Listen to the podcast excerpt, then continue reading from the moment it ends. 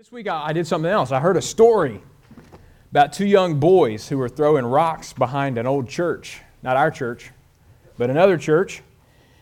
And as boys do, they ended up deciding to take aim at one of the big plate glass windows that was there. And so one of the kids, man, just hauled off, threw a rock through the window.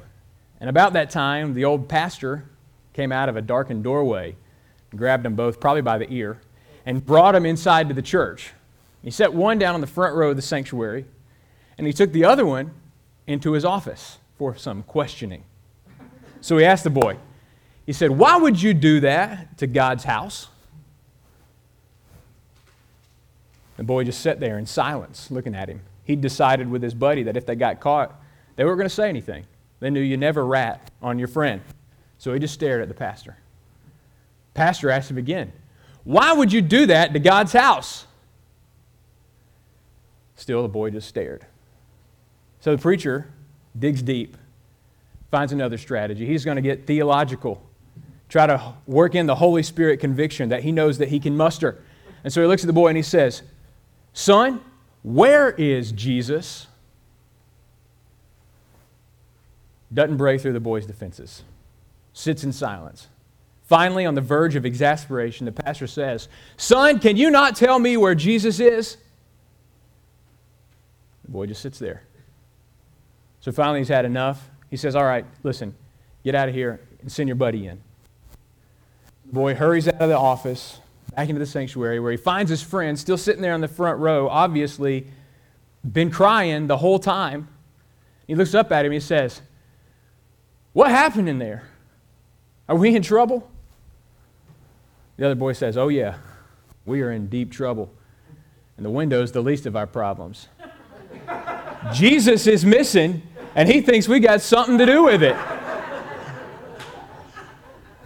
Now, listen, I've known some Christians in my day who live their lives like Jesus is missing. He's nowhere to be found, out of sight and out of mind. But y'all know better than that. We've been looking at it over the past couple of months. Jesus isn't missing. We know right where he is. He's seated at the right hand of God the Father, ruling and reigning over all creation, bringing it to its appointed end when he will return and establish his everlasting kingdom here on earth. Jesus is not missing. What I want to do today, as we kind of wrap up our discussion of the end times, is try to press on you why the future return of Christ matters. See, I believe the certainty of Christ's return and the criteria of his judgment that we're going to see here in Matthew 25 ought to compel us as his people to live compassionate lives in the world. Certainty of his return, the criteria of his judgment should compel us as his people to live compassionate lives while we're here on earth. So I want you to open up your Bible with me to Matthew 25. We're going to see a real familiar passage and I hope it becomes clear to you. If you have your Bible, I do encourage you to open it. If I do my job right, this sermon won't make sense without the open Bible in front of you. Matthew 25. We're going to start in verse 31. And so if you're there, say, I'm there. Okay, sounds like maybe 73% of you. I'm going to give you a couple more seconds, and we'll get there to Matthew 25 and verse 31. This is what Jesus told his disciples. But when the Son of Man comes in his glory, and all the angels with him, then he'll sit on his glorious throne. All the nations will be gathered before him, and he'll separate them one from another, as the shepherd separates the sheep from the goats. He'll put the sheep on his right, and the goats he'll put on the left. And then the king will say to those on his right, Come, you who are blessed by my Father Inherit the kingdom prepared for you from the foundation of the world. For I was hungry, and you gave me something to eat. I was thirsty, and you gave me something to drink. I was a stranger, and you invited me in. Naked, and you clothed me. I was sick, and you visited me. I was in prison, and you came to me. But then the righteous will answer him. Lord, when did we see you hungry and feed you, or thirsty and give you something to drink? And when did we see you a stranger and invite you in, or naked and clothe you? When did we see you sick or in prison and come to you? When? Then the king will answer and say to them, Truly I say to you, to the extent that you did it to one of these brothers of mine, even the least of them, you did it to me. Then he'll also say to those on his left, Depart from me, accursed ones, into the eternal fire which has been prepared for the devil and his angels. For I was hungry, and you gave me nothing to eat. I was thirsty, and you gave me nothing to drink. I was a stranger, and you didn't invite me in, naked, and you didn't clothe me, sick and in prison, and you didn't visit me. Then they themselves also will answer, Lord, when did we see you hungry or thirsty or a stranger or naked or sick or in prison and did not take care of you? Then he'll answer them Truly I say to you, to the extent that you did not do it to one of the least of these, you did not do it to me. And these will go away into eternal punishment, but the righteous into eternal life. Y'all, let's pray. Father in heaven, Lord, those are heavy words. Give us wisdom to understand what you want to speak to us today. In Jesus' name, amen. Now, this passage is familiar to you. Matthew 24 and 25 are what we call Jesus' Olivet Discourse. He's standing on the Mount of Olives that overlooks the Temple Mount with his disciples. And the conversation he has with them really got started when they pointed to the temple as impressive.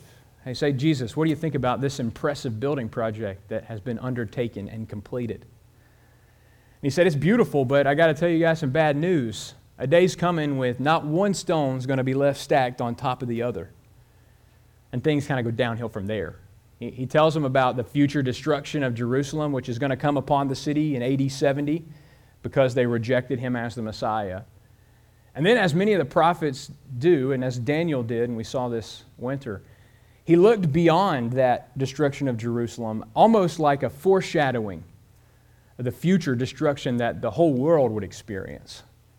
And so he pressed on his disciples the need to be prepared. He gave them three parables of preparedness. Uh, one, talking about the slave that's left in charge of the household by his master, the need to be busy about the master's work. Told the parable of the ten virgins, five who had oil for their lamps and were anxiously waiting for the bridegroom's arrival, but five who hadn't taken the necessary precautions. And when the bridegroom came, their lamps weren't lit and they were locked out of the celebration.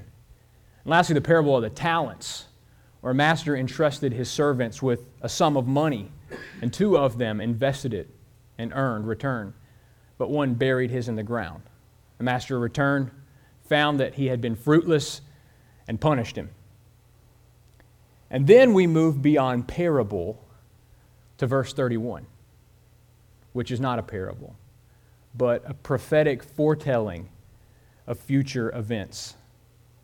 You might can imagine what it would have felt like to experience it. Jesus looking you in the eye after telling you about all this destruction that's coming, then to hear that his return will be the end of the end. Then the Son of Man will come in his glory and all the angels with him, and he'll sit on his glorious throne.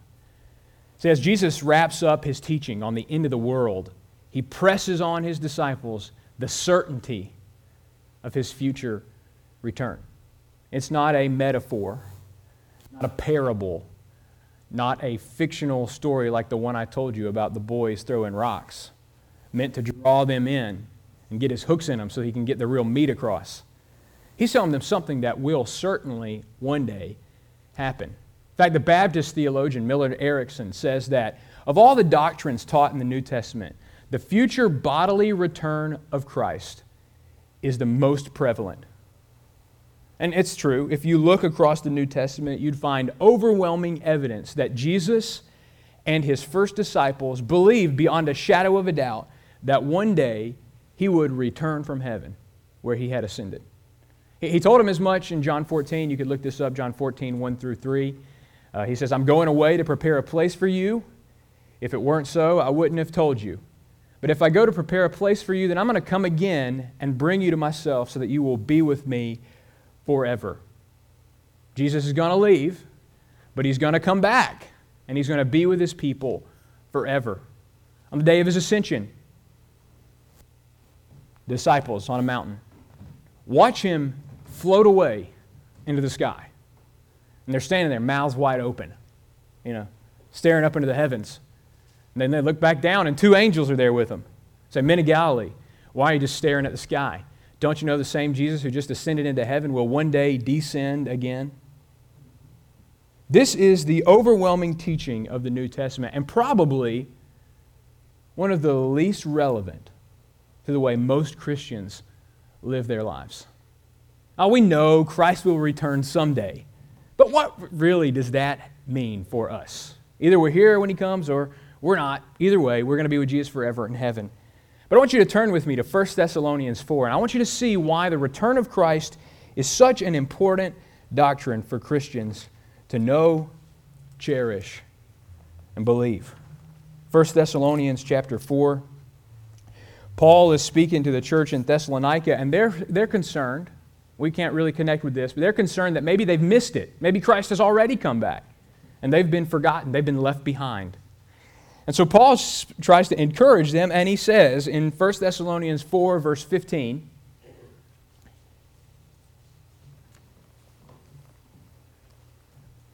For this we say to you by the word of the Lord, that we who are alive, and remain until the coming of the Lord will not precede those who have fallen asleep. For the Lord himself will descend from heaven with a shout, with the voice of the archangel, and with the trumpet of God, and the dead in Christ will rise first. Then we who are alive and remain will be caught up together with them in the clouds to meet the Lord in the air. And so we shall always be with the Lord. And get this. Therefore, comfort one another with these words. The certainty of Christ's future return is supposed to mean something for Christians. It's supposed to change the way we live. And part of the reason it does is because of what Jesus says next. That he's not just going to show up inauspiciously, just like all of a sudden you look there and, oh, there he is. But actually, he says he's going to return in glory. Going to return in glory. Verse 31, he uses the word twice. When the Son of Man comes in his glory and all the angels with him, then he'll sit on his glorious throne. You know, it's like when we go, well, I was going to say when our wives go, but I didn't want to throw them under the bus. But our wives sometimes go shopping, and then they sometimes go shopping, shopping. You know, they really mean it. Jesus is talking about some kind of double glory. He's going to come back in glory, and he's going to sit on his glorious throne. This word glory is huge. It's huge. In the Bible, the glory of God is the visible manifestation of all that he is in himself It's the overflow of his excellency that people see. Like yesterday, driving back from Houston, there was like a three hour glorious sunset all the way down I 10. Just giant orange sun slowly descending. And you think, wow, Central Texas has the most beautiful sunsets, and God really knows how to put on a show. That's why David could say, The sky above declares the handiworks of God, the stars declare his glory. You see it. Wow, what amazing God who could do something like this. The strange thing is, Jesus says when he comes back, the glory will be caught up and all around him. And when his first coming, you know, we just celebrated Christmas. Jesus is born as a baby, meek, mild, laid in a manger. Isaiah, we read it last week, Isaiah 53. He had nothing about him that drew our attention to him. He didn't seem that important. He didn't appear to be royal. Royal babies are born in castles. He didn't appear to be a warrior. They're tall, head and shoulders above all the rest, powerful. He wasn't tall, dark, handsome. He had nothing about him that drew our attention to him. He's born in a backwater town, grew up in Nazareth, made his living, eked it out bit by bit as a carpenter. Not very glorious, the way of the world goes. But in his second coming, he doesn't come meek and mild. He comes shrouded in the glory of God, and every eye will see him and fall down before him and melt before him like wax melts before a fire. He'll return in glory. And when he does, the second thing is just as important. He'll gather the nations. Gather the nations. This is the universal judgment of God. It'll fall on every person who ever lived in every time and in every place on this great big blue ball. Everybody assembled before him. Revelation 21 says it will be both the great and the small. That means there's no extra, like, private waiting room for the rich and the powerful so they can have their judgment done privately out of prying eyes. No, everybody's there. Every last one of them. Can your mind imagine it? Millions and billions of people stretched out before the throne of Jesus, the Son of Man, come in His glory to judge the world. That changes the way I want to live my life. To know that someday I'm going to stand before that judgment seat and give an account for every word I've ever spoken. That's what Paul says in Romans 14. Every careless word I've ever spoken, everything I've ever done, every thought I've ever thought is going to be written out in Jesus' books, and he's going to judge me, evaluate me, look at the content of my life. That ought to change the way we live. But it's not just the certainty of his return, it's the criteria he's going to use at that judgment. And he moves beyond that into, thir- into verse 34 when he starts going through all these things. He says he's going to separate, separate, separate, separate the nations as a shepherd separates the sheep from the goats. This isn't a parable. Lots of people think this is a parable. It's not a parable, it's a metaphor, it's a simile. As a shepherd separates the sheep from the goats, which means that there is going to be a real separation. And if you're trying to imagine or try to analogize to our personal experience what it might be like, the kind of judgment Jesus is going to perform is the same kind of judgment that shepherds perform when they separate out the goats from their herd from the sheep. Now, I don't know a lot about sheep and goats, but I asked my six year old, hey, do you know the difference between a sheep and a goat? He said, oh, yeah, goats have horns. Like, okay, fair enough. Goats do have horns. But you know, you start thinking about the differences between sheep's, sheep and goats, and you can start making a pretty big list. You know, Mike was going through it from time spent with kids in 4 H. You know the difference. Sheep have puffy woolen coats. Most goats just have kind of hair. Sometimes it's cashmere, so it's valuable. Sometimes it's mohair, whatever that is. But it's different, and obviously so, even from the outside looking in. So then I learned sheep and goats have different kind of lips. You know that? Sheep have lips that have a division in them. Goats just kind of have human lips. They just come down over their teeth. They do, like goats normally have horns. Rams have horns, but not sheep. They have different personalities. Do you know that? Goats are meaner than sheep are. They have different grazing habits. Sheep like grass. Goats will eat pretty much anything you put in front of them. You know, inside, if you were to draw their blood, put it in a powerful scientific computer, it would tell you they are genetically different, possessing different numbers of chromosomes. But you don't have to know all that. It's obvious to everyone. You got a goat, you got a sheep. Doesn't take rocket scientists to figure it out. They are what they are. Their outward appearance reveals their differences. And Jesus says that when he returns, it will be as easy for him to divide the nations as it is for a shepherd to divide sheep from goats. He doesn't have to get into the nitty gritty. What's really the difference between, we're all human. Come on, everybody makes mistakes. We're all human. You don't have to get into the philosophy or the theology behind it. Jesus says that it will be as easy for him to separate the nations into two groups as it is for a shepherd to divide his flock between sheep and goats. So we need to know, y'all, what criteria Jesus is going to use. Because I don't know if you noticed, the outcome of this judgment is uh, huge. Long term implications for ending up in the wrong group everlasting life for the one, or everlasting torment for the other. You need to know the criteria Jesus is going to use. And it's a startling criteria, isn't it? He says in verse 34 Come, you who are blessed of my Father, inherit the kingdom prepared for you from the foundation of, of the world. For I was hungry, and you gave me something to eat. I was thirsty, and you gave me something to drink. I was a stranger, and you invited me in. I was naked, and you clothed me. I was sick, and you came to me. I was in prison, and you visited me. When Jesus starts identifying the criteria he's going to use in his judgment, he starts looking at the things people did, the way they lived their lives. And that's startling for me. You know, it wouldn't have been for Jesus' first disciples.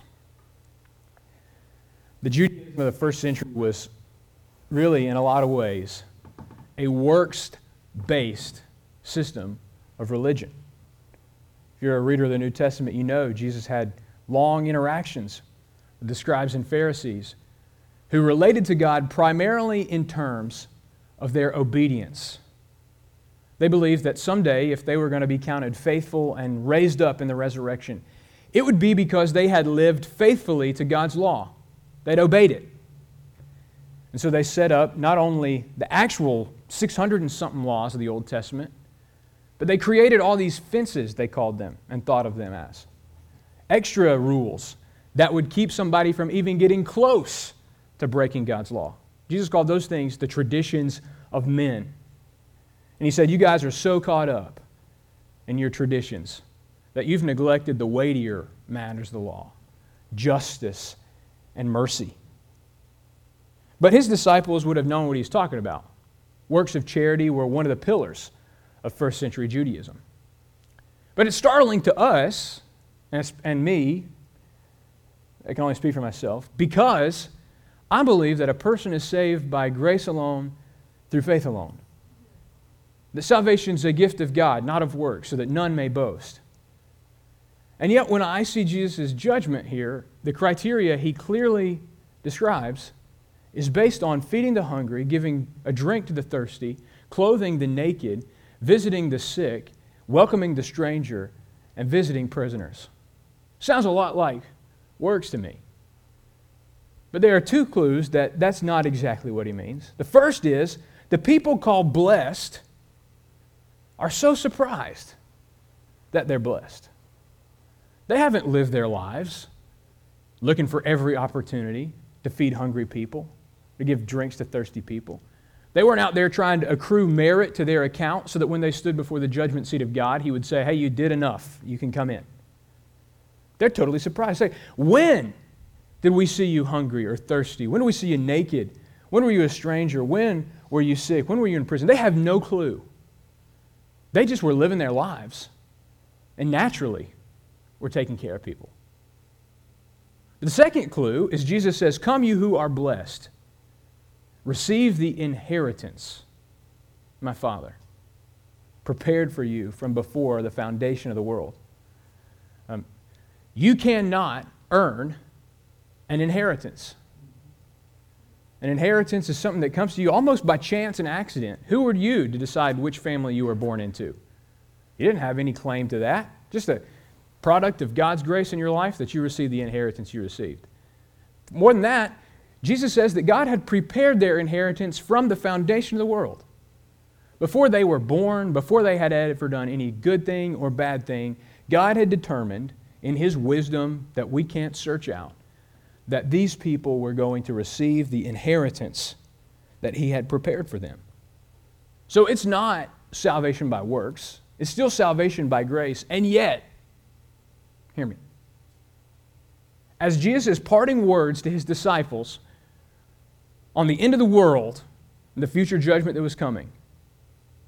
He doesn't tell them that he's going to analyze people's personal internal sense of relationship to God. Like Henry David Thoreau's um, aunt, he was laying on his deathbed.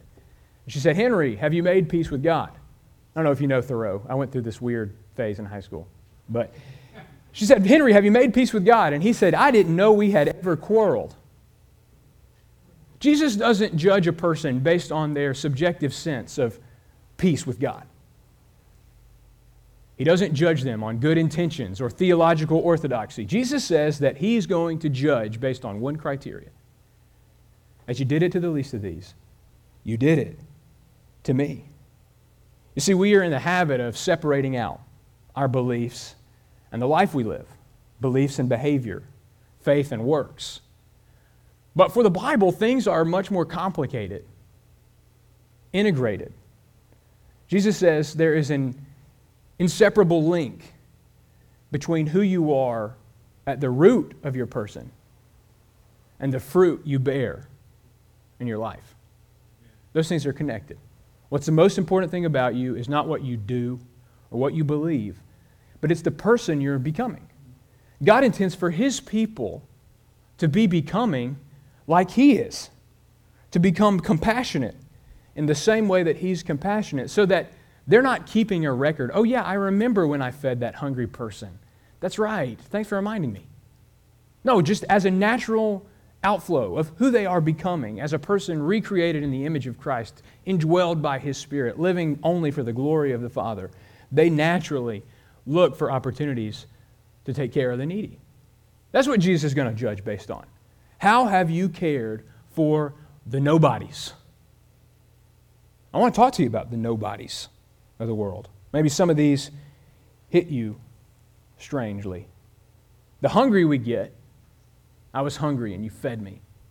The thirsty makes sense too. We can all relate to that. We've been hungry, we've been thirsty, we've participated in grocery giveaways and food banks, we've distributed waters at the Watermelon Thump.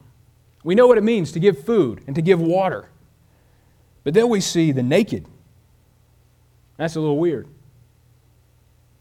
First century, though, Jesus is not talking about people who've taken off their clothes for some strange reason but for the fact that they're so poor, they don't even have clothes. Paupers, peasants, who, people who wore rags, they had one change of clothes, and it's their clothes they wore. What are you going to do for a person like that, Jesus says? You're going to clothe them? You're going to give them the coat off your back? You're going to give them the tunic too when they ask? What about the stranger? I mean, we go on hotels.com, and you can take your pick three star, four star, five star? What kind of hotel do you want to stay in? But you know that in the first century, they didn't have that kind of hospitality industry. The hospitality industry was the people of God in a specific place. A stranger comes in from out of town. They may not look like you, may not speak your dialect from the region that you grew up in. They don't have any connections to the social networks you know. They are totally untrustworthy no criminal database to run their record, no way of knowing if this person is who they say they are or what they might have done in their life. Are you really going to take a chance on inviting a person like that into your home? Maybe like the men of Sodom. You understand why no room was left, and so they put him out on the corner of the street, sleep in the square of the town. Only Lot in that terrible story was the one who opened his home, and he's no symbol of righteousness or upright character. What about Mary and Joseph coming to Bethlehem looking for a room to stay in? Nobody there to open the inn. Jesus says the people of God are being going to be judged on the criteria of their hospitality to the strangers. Did they welcome them? The sick and those in prison, we get that. There's a lot of overlap with today. The nobodies, the forgottens of the world. Now, if we were to assemble our own list, or better yet, if Jesus were to descend today for just a little while. Set our church on course for ministry for the next 10 years, 15 years, 20 years. And he took each one of us by the hand. He said, I'm going to go back to heaven, take my place back on my throne, but I want you guys to be busy about my work while I'm gone. So I'm going to show you exactly where you ought to focus your attention. Where would Jesus Christ take me and you today? What streets of our city would he show us? What homes would the people be living in? Listen, the future return of Christ ought to cause you to shake in your boots.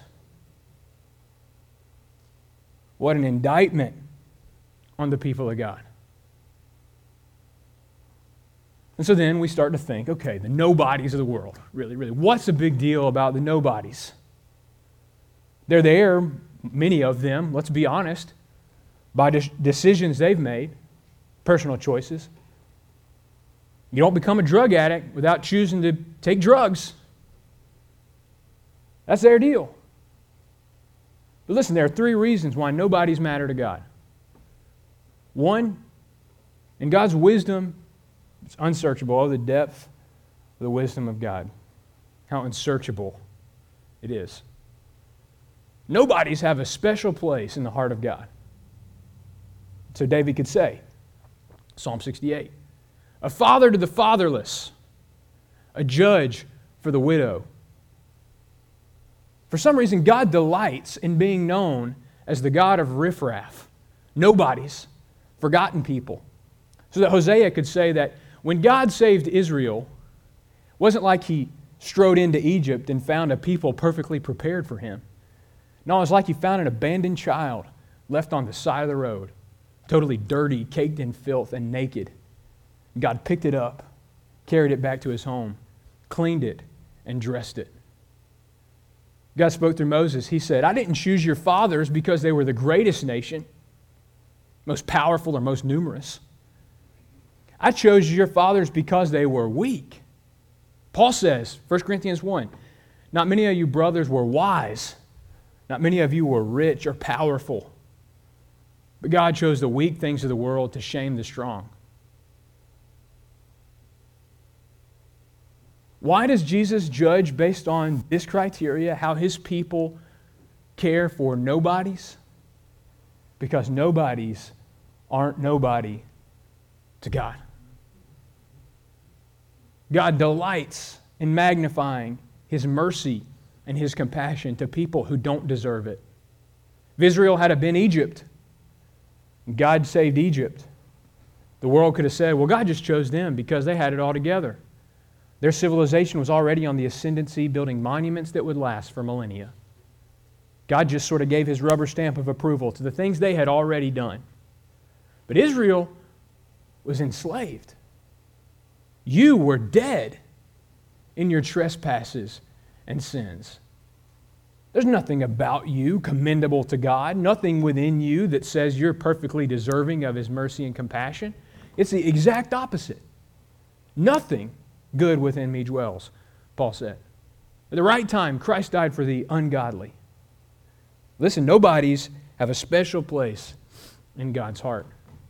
So special, in fact, that number two, when God decided He was going to send His Son into the world to save these nobodies, he publicly identified with them and actually entered in to their nobody status. So Jesus wasn't born in a royal palace. He was born in a manger, a stable where the animals were. He didn't have a great job. He wasn't from a specific family that gave him access to the religious establishment and the best education one could find. He's a blue collar guy, building monuments and tables. Then, when he begins his public ministry, he totally distances himself from the rich and powerful, choosing instead to eat with sinners, to talk to Samaritans, to touch lepers, to suffer the insults of being called a friend of sinner and a drunkard. Listen, Jesus died between two criminals. Nobody's matter to God. He proved it by identifying with them so much that Jesus could tell his disciples, As you did it to the least of these, you did it to me. And so, number three, nobody's matter to God so much that he expects his people to develop the same kind of concern that he has. And so we could say in Isaiah 58, which Mike read for us, and is totally powerful. Here are the people of God wondering why he's abandoned them, turned his back on them. They're still coming to church, still going through the religious motions, the rituals of fasts and feasts and sacrifices offered on the altar. But God's not there. And y'all know how demoralizing it can be to be in church but God not be there. You've been there probably. You're singing the songs, the preacher's preaching, but the Spirit of God is nowhere to be found. And God says the reason is because you think that by your religious devotion you can somehow earn my approval, that I'm going to bless what you're doing, that I'm going to show up in a powerful way. But you've approached the thing the wrong way. What I'm looking for is not a bunch of people fasting, going through the motions of religiosity. I'm looking for people who sacrifice for the poor in their midst, who welcome strangers into their homes. Micah says it in Micah 6. In fact, you may want to open it with me and read it as I read it. May want to underline it. May want to tattoo it on your heart.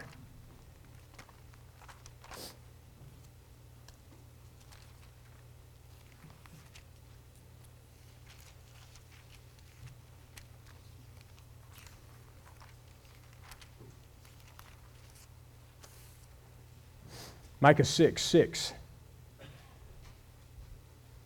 With what shall I come to the Lord and bow myself before the God on high? Shall I come to him with burnt offerings, with yearling calves? Does the Lord take delight in thousands of rams? God's not showing up in my quiet time. God's nowhere to be found at church. So maybe I need to extend my quiet time to a couple hours. Maybe the quantity and not the quality will finally earn me the blessing of God that I want. So, shall I come to him with burnt offerings, a thousand rams, 10,000 rivers of oil? Oh, maybe not that. Maybe I need to show him how willing I am to sacrifice. Shall I present my firstborn for my rebellious acts, the fruit of my body for the sin of my soul? What do you want from me, God? What's it going to take for me to get the blessing that I know you have for me? What is it going to take? You know, oh man, what is good. And what does the Lord require of you but to do justice, to love kindness, and to walk humbly with your God? James says, religion that's pure and undefiled before God is this to visit an orphan in their affliction to take care of widows and to keep oneself unstained from the world. That's what God wants for his people. That's the criteria Jesus is going to use when he shows up. How well did your actions in the world reflect my heart for the nobodies? Scares me to death.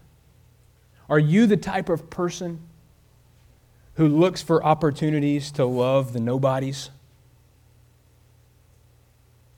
And he says, On the day of judgment, the goats will say to him, Lord, when did we see you hungry and thirsty and naked and a stranger and sick and in prison? I think what he means is there are going to be people on the day of judgment who are surprised that they are not in the sheep group. They're going to appeal to their good intentions. Lord, had it been you, had we seen you suffering, we would have definitely been there. Who can deny the fact that there are hungry people in the world? But Lord, had you been there, had we seen you hungry, you know we would have looked out for you. They'll appeal to their good intentions. Jesus says in Matthew 7 there will be people who even appeal to the works they've done for him. Many will say to me on that day, Lord, Lord, did not we prophesy in your name and cast out demons in your name and heal the sick in your name? And I'll say to them, Depart from me, you workers of lawlessness. I never even knew you. There will be people on the day of judgment surprised. I imagine they'll appeal to their church attendance, their giving, their offerings, their Bible reading, their scripture memory, their theological orthodoxy. There will people, be people among the multitudes of, of the world shocked to enter hell. But you don't have to. Today, for some reason, God's wisdom again, divine appointment, you're here hearing this message, just like Jesus' disciples were that day. And now you know the criteria you are going to be judged by. You know his expectation. That he expects his people to develop the same kind of concern for nobodies that he has. In fact, the Apostle John put it clearly in 1 John 2. The one who says he abides in him ought to himself walk in the same manner as he walked. If you know Jesus, you're going to live the kind of life Jesus lived.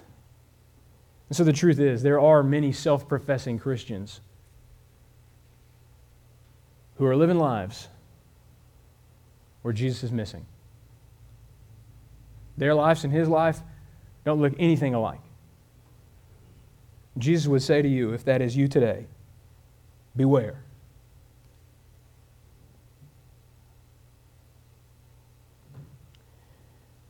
And if, like me, your heart is moved by the future judgment of Jesus, and you're like, hey, I, I know that there have been times when God has given me a clear opportunity to take care of somebody who was in need, and I totally, I just missed it completely. I turned my back on the hungry person. I avoided the person on the sidewalk asking for money. I roll my window up whenever I see people at the red light begging for change. You know that the spotlight is on you and you want to know how on earth does anybody ever change? How do you go from being a person totally unconcerned with nobodies to being a person that's life just naturally overflows like Jesus did? He didn't have to look for opportunities to take care of broken people, they found him. How do we become people like that? I believe it fundamentally begins with remembering that we are all nobodies I told you last week, the cross is the great equalizer. Nobody stands before Jesus with privilege, a leg up, a head start. Every last one of us is the same. Each of us helpless, dead in our sins when God sent his son Jesus to die for us. And I love, told you a couple weeks ago, I've been meditating on Romans 5 because it so captures my heart and this f- weird grammatical phrase Paul uses in Romans 5 7 that one will hardly die for a righteous person, though perhaps for the good man one would dare even to die. I've never really understood that, that verse. From a grammatical perspective, it doesn't make a lot of sense. Paul says people don't die for righteous people, and then he caveats it and says, well, maybe, I guess, certain circumstances, somebody might would die for a good person. I, don't, I never have really captured that. And what all Paul is doing is setting it up. Because it's conceivable, though not normal, that you'd be willing to take a bullet for a good person. But there are certain cases in the world, heroes fall on grenades for their comrades in battle. Husbands stand up for their wives and get murdered. But God wasn't standing up for the best of the best. Now, while we were yet sinners, Romans 5 8, Christ died for us. The truth is, we are all nobodies. And if you want to become a person who lives the kind of life Jesus is talking about, who looks for the hungry and thirsty, who seeks out the strangers, the naked, who seeks the sick, and the imprisoned.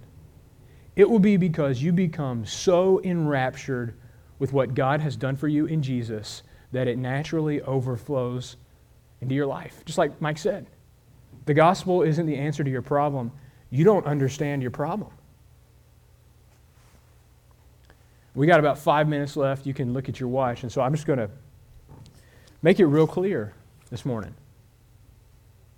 Do you know what the Bible says the good news of Jesus is. The Bible says the good news is this that though God created you for a personal relationship with Him, by your sin, you have totally rebelled against Him and abandoned Him. And as a result, you stand condemned before Him. No amount of good works, good intentions, good theology can earn your way to heaven. But you've tried. You've done the thing, you've done the church thing, you've done the Jesus thing, given that a shot. And when that didn't work out, you look for other stuff relationships, substances, experience, vacation, something that's going to give you that sense that Thoreau had of peace with God or the universe or whatever you like to call it. But as you've pursued those things, you found that none satisfies the deep longing within your soul to know the God who loves you and who made you. And you never will find it. But God saw you in your brokenness. He saw you in your need when you were caked in sin and filth and death. And because of the great love with which He loved you, even when you were dead in your sins, He sent His own Son to enter in to the brokenness of our world, to know hunger, to know thirst, to know what it means to be mocked and spit upon, hated by the world, so that He could live a life of complete perfection, the life that you should have lived, the life that you owe your Creator, just to die on a cross between two common criminals, to suffer the wrath of God that you deserve. Why? Because you're not so messed up, so broken, so lost, so dirty. You're not a nobody enough that God doesn't love you.